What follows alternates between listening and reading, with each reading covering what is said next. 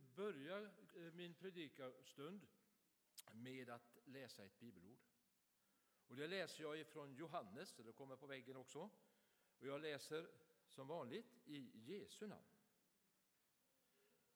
Bröllopet i Kana. På tredje dagen hölls ett bröllop i Kana i Galileen.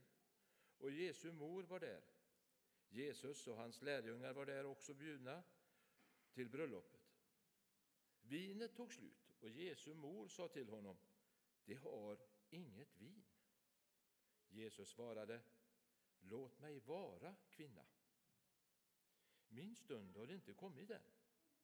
Hans mor sa till tjänarna: "Gör det han säger åt er." Där stod sex stora stenkärl för vattnet till judarnas reningsceremonier. Vart och ett rymde omkring hundra liter. Jesus sade: fyll, med, fyll kärlen med vatten. Och det fyllde dem till bredden. Sen sa han: ös upp och bär det till bröllopsvärden. Och det gjorde det. Värden smakade på vattnet som nu hade blivit vin, eftersom han inte visste varifrån det kom. Men det visste tjänarna som hade öst upp vattnet. Och ropade han på brudgummen och sa: alla här andra bjuder först på det goda vinet och på det sämre när gästerna börjar bli berusade. Men du har sparat det goda vinet tills nu.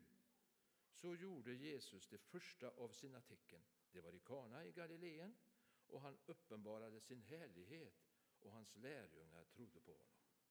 Sen gick han ner till Kafarnaum tillsammans med sin mor och sina bröder och lärjungarna, och där stannade några dagar. Ja, det blev ingen ugandier, det blev en gammal borslänning istället, men det får väl duga det också. Ehm. Och jag har ingen erfarenhet ifrån missionsarbete. Jag sa till Maria: detta är verkligen en missionspredikan jag ska ha. Alla predikningar är missionspredikan, säger Maria. Nu ska jag börja med lite släktforskning. Och det finns säkert de som sitter här som kan det här mycket bättre än mig och har synpunkter på det. Och då får ni gärna komma till mig efteråt. Men det jag har läst till in nu: vem är författaren till evangelium? Johannes, han nämner sig inte själv. Men det kan ju vara så att det är en av Jesu lärjungar. Och Johannes säger ju ingenting om vem, vilket bröllop de var på. Men om jag har forskat lite grann, dock inte gått i så djupt, men jag har läst mig till att det kan vara så att det var Johannes bröllop, alltså evangelisten Johannes bröllop. Varför tror man det? Jo, därför att när man läser lite djupare och forskar lite så kan man komma fram till att Salome, Johannes mor, för det står ju i samband med på Golgata, så står det då att, och står det en sak till där, att Jesu mor Maria och Salome, de var systrar. Vad händer då? Jo, då blir Jesus och Johannes kusiner. Och det får ni gärna utmana mig på sen. Men så har jag läst till mig att det kan vara så. Det är inte uteslutet att det är så. Och det är heller inte uteslutet att det var Johannes bröllop.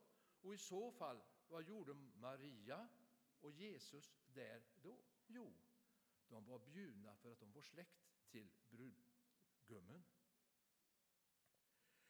Och, och Johannes var ju pappa, han hette ju Cebedeus, det vet ni ju.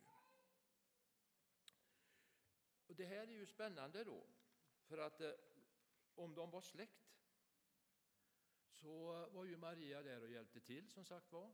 Och då hade hon ju lite ansvar för det här bröllopet. Och ni som har varit på bröllop och ni som har varit med och, och varit nära gäster, ni känner lite grann, hoppas de fixar det här nu, hoppas det blir bra. Och då händer ju följande, att vinet tar slut. Och då känner ju Maria naturligtvis en väldigt ansvar. Vad ska gästerna säga? För det var ju vanligt att man höll bröllop i flera dagar, kanske en vecka ibland på den tiden. Och då ville det till att både mat och dryck räckte. Och gjorde det inte det, då var det ju inget riktigt glädjefyllt bröllop. Vi ska också glömma, vi ska, vi får heller inte glömma, att vinet på den tiden, det var inte något starkvin som man festade till och blev fylld. Det var inga fyllefester, utan de här, det var ju glädje som skulle spridas. Och blev det ingen glädje, och fanns det ingen vin, då upplevde man att det inte blev den glädjen. För det var ju också så att vatten var ju inte så lätt att dricka. Det smakade inte så där jättegott. Och vatten använde man ju i vardags, men var det lite mer för hälsan och så, så var det vin man drack som inte alls hade den låga halt, höga halten som många viner har idag. Det finns alkoholfritt vin också. Då säger Maria till Jesus, det har inget vin. Och som sagt var, det var en stor händelse. De har inget vin. Och Maria tog sitt ansvar och eh, går fram till Jesus och säger det här. Men vad får hon för svar? Vad får hon för svar av Jesus? Han säger inte, mamma, bry dig inte, jag fixar detta. Utan han säger, kvinna, vad har det med mig att göra? Eller vad har vi med det att göra? Min stund har inte kommit än. Han säger inte mor, mamma, och morsa förekom nog säkert inte på den tiden. Utan han säger, kvinna, vad har vi med det att göra? Och då, jag tror inte att jag hade sagt så till min mamma. Men det beror ju lite grann på en sak. Och för det första ska jag bara säga innan jag kommer dit, det var att, Jesus, att Maria gick till Jesus överhuvudtaget. Det beror ju på att hon kom ju ihåg och visste hur blev hon gravid. Och hon vet att Jesus är undrens mästare. Hon har säkert hemma i sin kammare tillsammans med sin son vid flertal tillfällen bett till Gud, sett hans intensitet, och han har flera gånger upplevt närheten när hon har bett med Guds son. Och för vi, vi vet, vi vet ju att hon nämner det här för Jesus bara för att hon vet att han kan göra under. Men trots det att Jesus svar, svarar Maria på det här sättet, min stund har inte kommit, då kunde hon bara gått därifrån, inte gjort någonting åt det och sagt, ah, ja, ja, han vill inte nu. Men det gör hon inte, utan hon går till tjänarna. Och så säger hon till tjänarna, hon, alltså hon, jag kommer till det strax, men hon går till tjänarna gör hon, för hon visste att han kan göra under. Sen fanns det en annan sak som jag tycker är viktigt. Hur upplevde Maria det här? Hon hade känt Jesus i cirka trettio år. Hon hade blivit gravid på ett speciellt sätt som ingen, vare sig före och efter, har blivit det. Vilket gör att hur upplevdes Maria? Upplevdes hon som en lösaktig kvinna? Var det fortfarande de som tyckte att Jesus inte var ett äkta barn till henne och Josef? Var detta ett tillfälle för Maria att få upprättelse för den skam som hon upplevde men absolut inte behövde känna? Vet inte, men det kan vara så att detta var ett tillfälle för Maria att Jesus skulle göra ett under så att hon, han verkligen bekräftade, bekräftade sin gudomlighet. Och av svaret då som hon fick så var det ju väldigt lätt att bli nedslagen. Men Maria blev inte nedslagen. Om jag ber, man ber någonting, det har, man, det har väl aldrig ni gjort kanske, men om man ber sina barn om någonting och man ser att det där var ju inte riktigt positivt, då tänker man, ja, jag får väl göra det själv då. Men det gör inte Maria. Hon, även om det är det, så gör hon något fantastiskt tycker jag. Och det här tycker, kommer jag att stanna en liten stund runt. Och det är, gör vad han säger, går hon och säger till tjänarna. Gör vad han säger till er. Och det svaret det visar ju en otrolig ödmjukhet ifrån Maria. Hon underordnade sig sin son, Jesus. Och vi vet ju att eh, tidigare så har Jesus varit underordnad Maria. Det står i Lukas att han lydde sina föräldrar och var ett fantastiskt barn. Nu gör han inte det, utan nu visar han sin gudomlighet och visar mer att han är Guds son. Gör vad han säger till er. Ett fantastiskt vittnesbörd tycker jag. Och då får jag fundera på, gör vi, gör jag vad jag säger till, vad Jesus säger till mig? Och då kan man börja säga, ja men ja, hur ska jag veta att han talar? Hur vet jag att det är Jesus som talar? Här har du en jättebra grej. Genom Guds ordet, genom sång, genom tilltal, förkunnelser.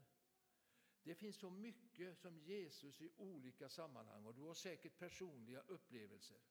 Men det är så lätt, och det här är jag ju mästare på, så, nej, det var nog inte från Herren. Inte ska väl jag. Jag kommer till det ännu mer sen när vi går till tjänarna. Men Maria, hon har levt med Jesus i trettio år. När jag ser ut över församlingen här så finns det de som har levt kortare än trettio, och jag ser de som har levt mycket längre än trettio. Kanske femtio och sextio och sjuttio år tillsammans med Jesus. Visst har du fått till dig saker och ting, och visst har du gjort saker och ting utifrån det ord och det tilltal och det som du på olika sätt har upplevt från Gud. För det Maria också gjorde, hon visste i sitt inre att Jesus kan göra under. Och hon gjorde det, gick till tjänarna, för hon visste att det kan ske ett under. Och då har jag funderat lite grann på, Jesus sa, min stund är inte kommen. Och ändå så gör hon det här. Ändå går hon till lärjungarna. Och det var ju hennes inre, hon kände sin son Jesus så väl, så att det kommer att ske. Och har du levt med Jesus i många år och lärt dig känna honom, då vill jag säga till dig, lita på Jesus. Lita på honom. Och det finns många som får tilltal i sina böner, får tilltal genom Bibeln som jag var inne på, och många andra sätt. Det viktigaste här, det är att Maria, hon går vidare till tjänarna. Och det är så här som jag önskar att vi kunde förhålla oss till Guds mirakler. Vi tror och vet att han kan svara på vår bön. Och om vi finner oss i att Gud kommer att svara när tiden är inne.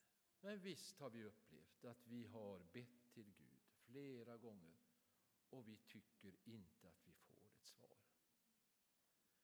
Och vi tycker kanske inte att han svarar på det sätt som vi önskar oss. Men han svarar på det sätt som är bäst för oss. Och ibland kan det vara så att det är bäst att inte svara. Men det innebär inte att undrens tid är förbi. Det innebär inte att vi ska sluta att tro på under. Men om vi fortsätter troget att tjäna och lyssna in Guds ordet, så kommer du att få uppleva under som är stora. Jesus gjorde ju många fler under än det här. Det ska ju alla veta.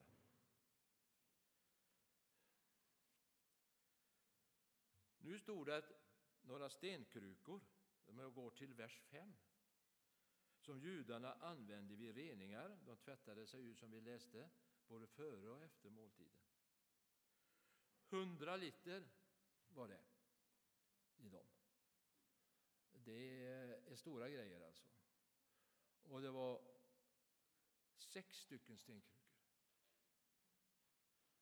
då kan man ju säga sig att det inte var riktigt hundra liter, och så det var kanske i alla fall en femhundra liter vatten. Spekulativt säger jag det. Och de här krukorna, de var ju också en liten symbol för gammaltestlighet i, i den gammaltestamentliga lagen.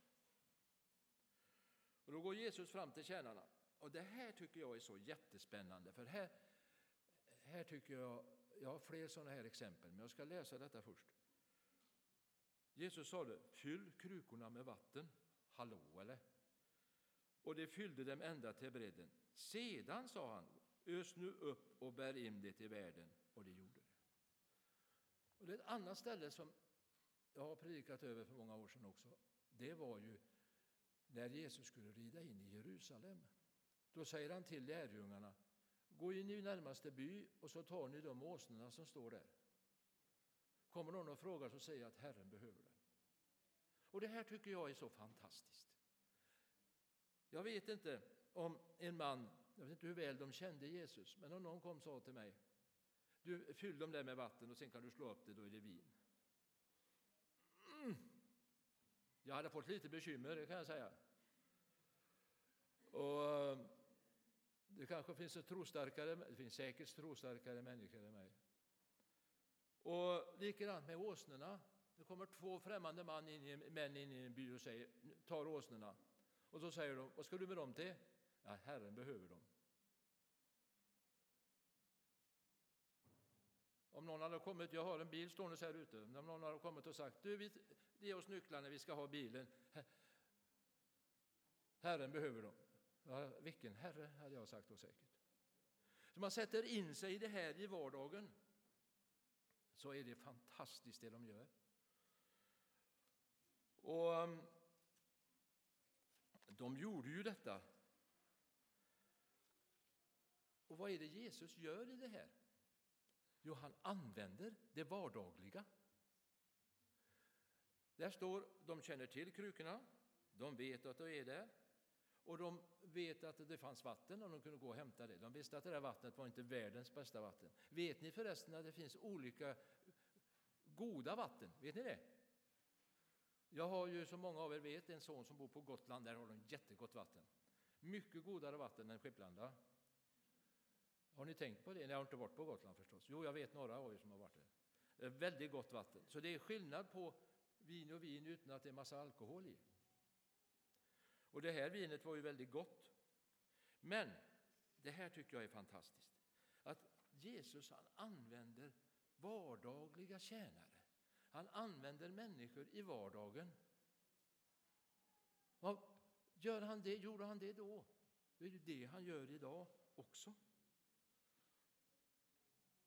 Och då tänker jag så här. När det gudomliga samverkar med människans tjänande vilja, då sker under. Ska jag säga det en gång till? Så jag fattar. När gudomligheten samverkar med människans tjänande vilja, då kan det ske under. Och då har jag tänkt också på den här klassiska frågan. Vem ska jag sända och vem ska gå? Och då, Herre, säger jag det då? Vad svarar jag på det? Säger jag, Herre, här är jag, sänd mig. De där stackars tjänarna, de finns ingen chans att säga nej.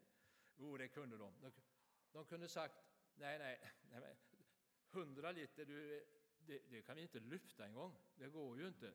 Och förresten, det där vattnet, det smakar ju, kom och hjälp. Men de gjorde det, för de var påverkade av gudomligheten och de var påverkade av Herrens ord. Och därmed gick de och undret kunde uppfyllas. Ett samspel mellan det gudomliga och en tjänares vilja. Och när man sitter och förbereder en predikan, då tänker man ju jättemycket. Då kan man inte låta bli att jag tänkt ibland, vad har jag någon gång förhindrat ett under eller försenat ett under? för att mina fötter inte ville gå. Herren, han genomför ju sin vilja, och man, då använder han någon annan. Men har jag också tappat välsignelser och glädje i Guds ordet för att jag inte har gått? Tjänarna, vad hände med dem sen? Det vet vi inte. Men de fick ju en otrolig välsignelse förmodligen. När de får uppleva detta, och det krävdes ju tro av dem. Att gå, för de visste ju inte, de gick ju med, med vatten som inte var världens godaste till, till brudgummen, eller till världen rättare sagt. De gick ju med, det de vet, de gick ju med vatten. Tro, endast tro, allting är möjligt. Vi har ju en fri vilja, och det hade tjänarna också, så de kunde ju mycket väl sagt nej. Men det gjorde de inte.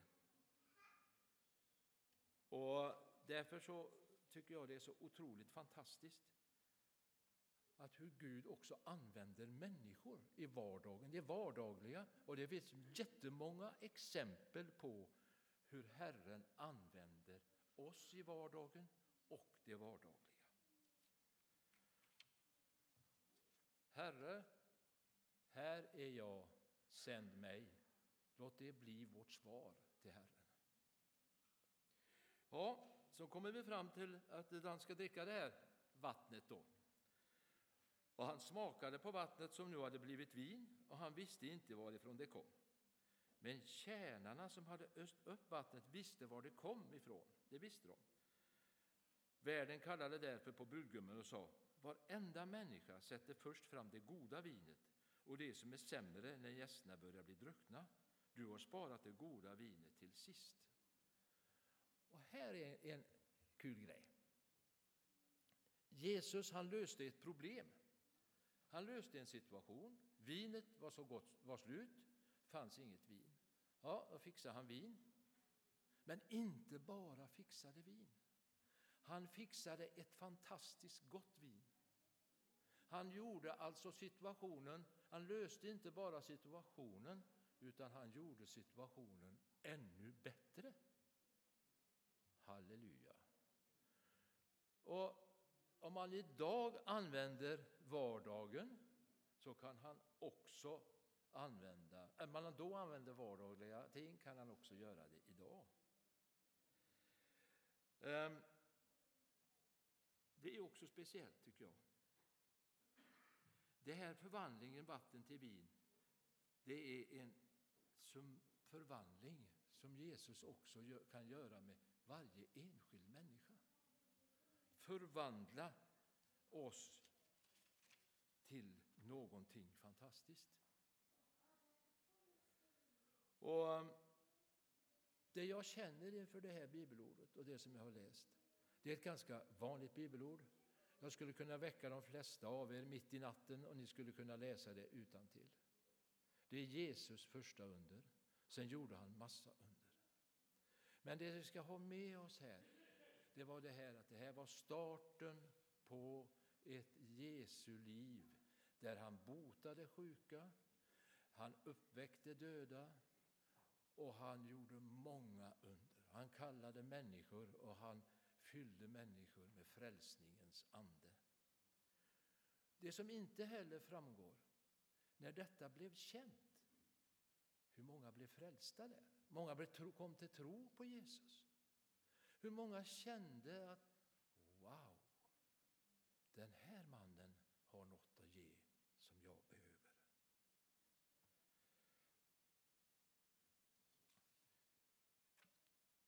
Det bibelord vi har läst idag, det är ett ord som, som också har förutsetts sedan tidigare. Vi ska runda av dagens predikan med ett bibelord till. Och då kör vi det, Johannes.